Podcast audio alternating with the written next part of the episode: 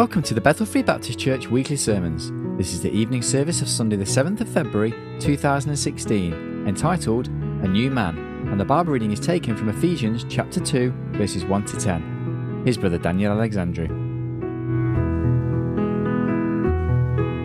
The title of my message tonight is A New Man. A New Man. We, uh, we like new things. We all like to go shopping. My wife was uh, last week in Germany to help Sister Sandy, and she worked hard there to help her file all the documents, all the notes she had, because she's in the process of writing another book, and she has only two weeks left until the editor needs to get this book, the manuscript, so he can print it out. And she usually called me before and after work, and uh, she says, Thursday, we go shopping. Thursday is set aside for shopping. And I know uh, ladies are the best in this area. I'm still learning.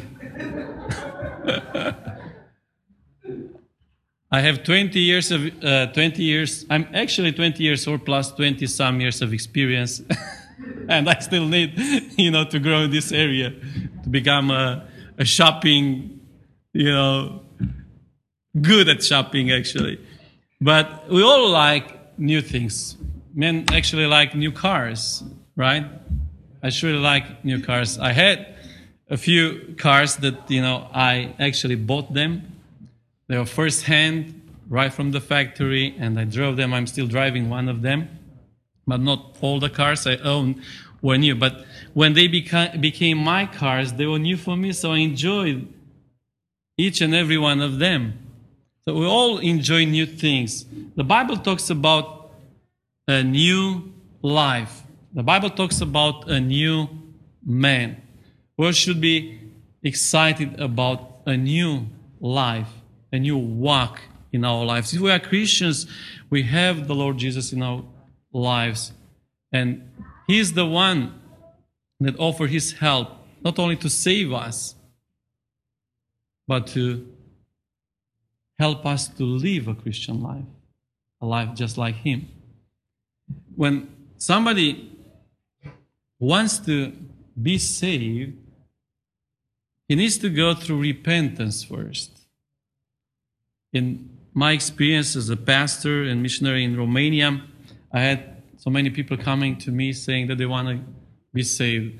But there was no sign of repentance. They were laughing, they were happy about the style of life, but there was no sign of repentance.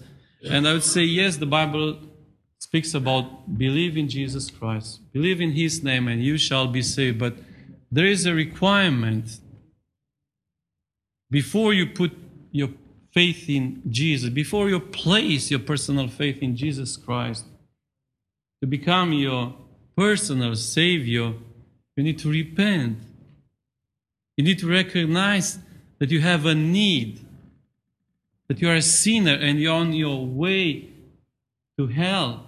If you don't do this, if you don't realize this, why should you be saved in the first place? Saved from what?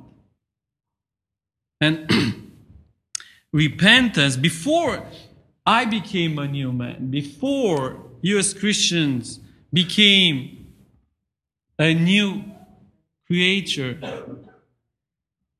a new creature, you had to repent. And so many times people don't understand what repentance is all about. But the word in Greek is metanoia. And metanoia means a change, a totally change, a hundred percent change, a complete change.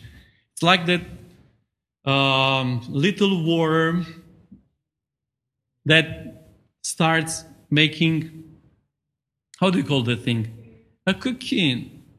And caterpillar is the name of that little creature there be- before she becomes a, a beautiful butterfly, she has to go through a, in, an interesting process.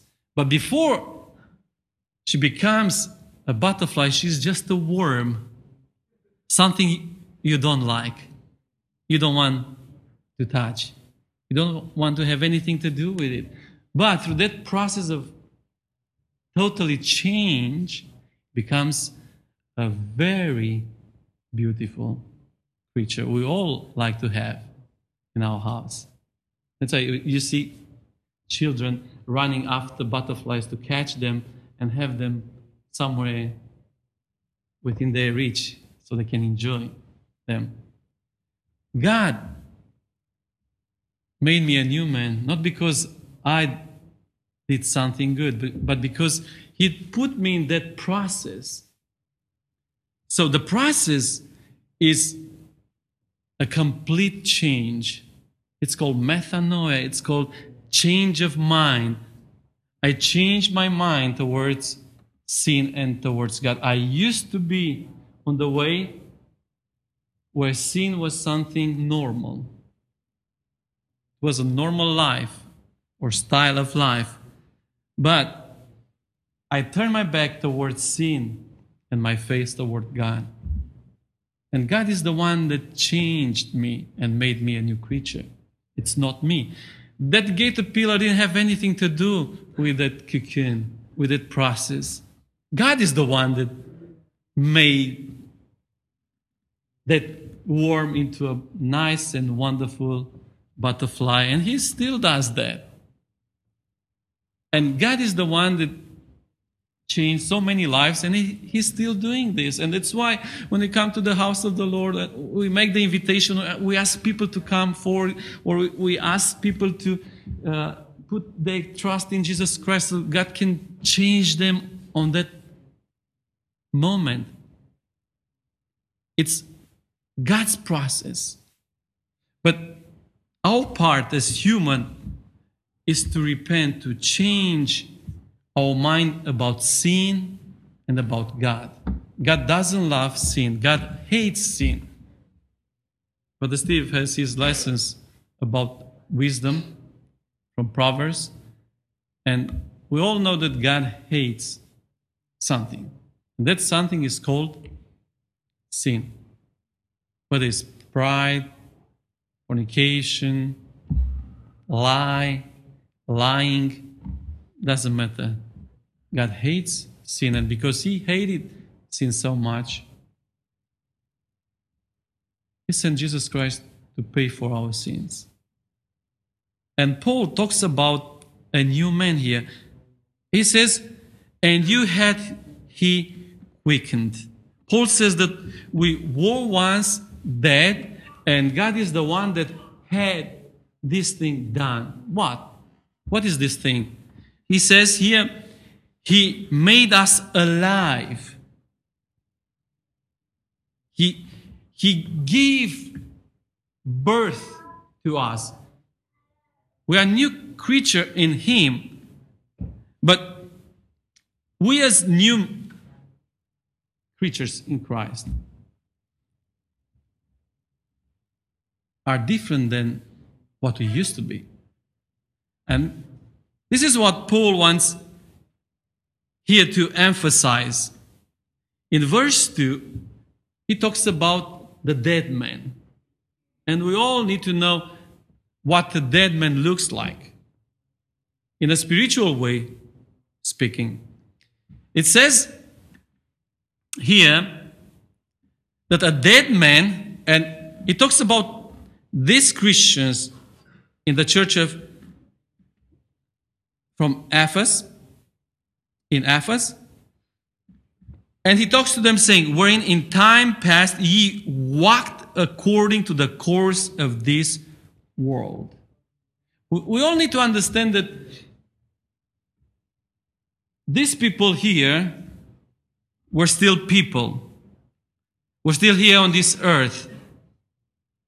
They're still living their lives in a sinful world. But this style of life was different than they used to be, or than it used to be before they got saved. And it says here that they used to walk their lives according to the prince of the power of the air, the spirit that now worketh in the children of disobedience. They were dead. They were separated from God. They were on their way to eternal damnation. And yes, they were dead in their walking for God. They were not walk, walking for God. They were walking for their own lusts, own flesh. They're satisfying their flesh. That's what the Bible says here. They were in the lust of their flesh, fulfilling what? Fulfilling the desires of the flesh. And we all need to know what the, an old style of life looks like and what a new style of life looks like because we don't want people to look at us and say, You look just like me. There is no difference between you and me. And then we go to them, we open the Bible or we give them a gospel tract and we say, You should get saved. You should be like me. It will be a, a very big contradiction between what we say and what we act like. We all need to know that once we were dead in our sins, but now it's a different story. Yes, we used to be dead. If I'm saved, God knows and I know. Because that's what the Bible says through Apostle Paul. My spirit testifies with the Holy Spirit that I am a child of God. And if you are a child of God, you should know you are a child of God. If you are not a child of God, you should know you are not a child, a child of God because the Holy Spirit doesn't testify you are a child of God. You don't have the Holy Spirit, you are not, you are not a child of God. And if you are a child of God, you used to be dead. And probably uh, some people might, might be offended of this because they say, You mean I'm dead? Yes, if you are not a real Christian, if you are not saved, you are dead. Dead in what? Dead, dead says the Bible here, in your trespasses and sins. Verse 1 says, and it clearly states that dead in trespasses and sins. And we as Christians are not better than those who live their lives in trespasses and sins. The only difference between a Christian and a non Christian is not that we are holier. We are sinners just like them, but we are sinners saved by grace. That's what makes the big difference. We're saved by grace. That's what Paul says here. By grace ye are saved in verse 5. So we don't go around bragging about our salvation. We didn't have anything to do with our salvation. Yes, we changed our attitude. We repented. We said, God, I'm sorry for my sin. I'm sorry I'm a sinner. I know I'm on my way to hell. I don't want to end up in hell. I don't want to spend my eternity in hell. Save me. And it was God's grace that saved me. But we all need to know that the old style of life should remain there. Where? Apostle Paul says, in the times past. Do you keep the sins in the past? Or they follow you and then you start following them, leaving them again, living a sinful life. As a Christian, I need to leave my sins behind. God doesn't call any one of us to live in sin as we used to. He calls us to be holy. And He has offered his help to help each and every one of us through the Holy Spirit that lives within us. Praise the Lord for that. We are not alone. We are not orphans. We are his children. And he left something here the Holy Spirit that lives within us. Uh, Apostle Paul talks in 1 Corinthians chapter 6, verse 9 through 11, and let's open the Bible at 1 Corinthians chapter 6, verse 9 through 11. And let's see how Paul describes the old life here. Chapter 6, verse 9 through 11. Know ye not that the unrighteous shall not inherit the kingdom of God? Be not deceived, neither fornicators, nor idol- idol- idolaters, nor adulterers, nor effeminate, nor abusers of themselves with mankind, nor thieves, nor covetous, nor drunkards, nor revilers, nor extortioners shall inherit the kingdom of God. And verse 11 makes it clear. And such were some of you. Why does he say some of you? And notice the tense of the verb is past tense. Such were. So these are some characteristics characteristics of the old life. And Paul says some of you were like that. The advantage of being raised in a Christian family is that when you are young, you hear the Word of God, you hear the principles. And I had to struggle, you know, for a while before I got saved because I wasn't a fornicator. I wasn't nothing idolater, adulterer, effeminate, abuser of themselves and other things. I wasn't anything of their nature. And the devil was whispering into my ear that I was a good boy. And I was suffering. I wasn't a Christian, but, but children, you know, my colleagues in school would mock at me, calling me different names just because I was a Christian or so called Christian because I wasn't a Christian. But my family was a Christian and I was raised in a communist country. So they would, you know, scorn, mock at me. I was suffering because of that, but I wasn't a Christian. And I wasn't one of those included in this category Paul mentions. So I had to struggle because I, I was a good boy, but I still needed Jesus Christ. And until I realized I was a sinner, I couldn't be saved. Only until I, after I realized I was a sinner, even if I was a good boy, I was still a sinner. I was still born in sin, and I needed Jesus Christ. I asked Him to forgive me, and He forgave. He did. Because that's what He says. So some of us were just like that. Others were not exactly the way Paul says here, but we were still sinners. And we still needed Jesus Christ. And praise the Lord for all of us that accepted the fact, the reality, admitted the fact that we are sinners and we turned to Jesus Christ. Forgive us. And such were some of you, but ye are washed, but ye are sanctified, but ye are justified in the name of the Lord Jesus and by the Spirit of our God.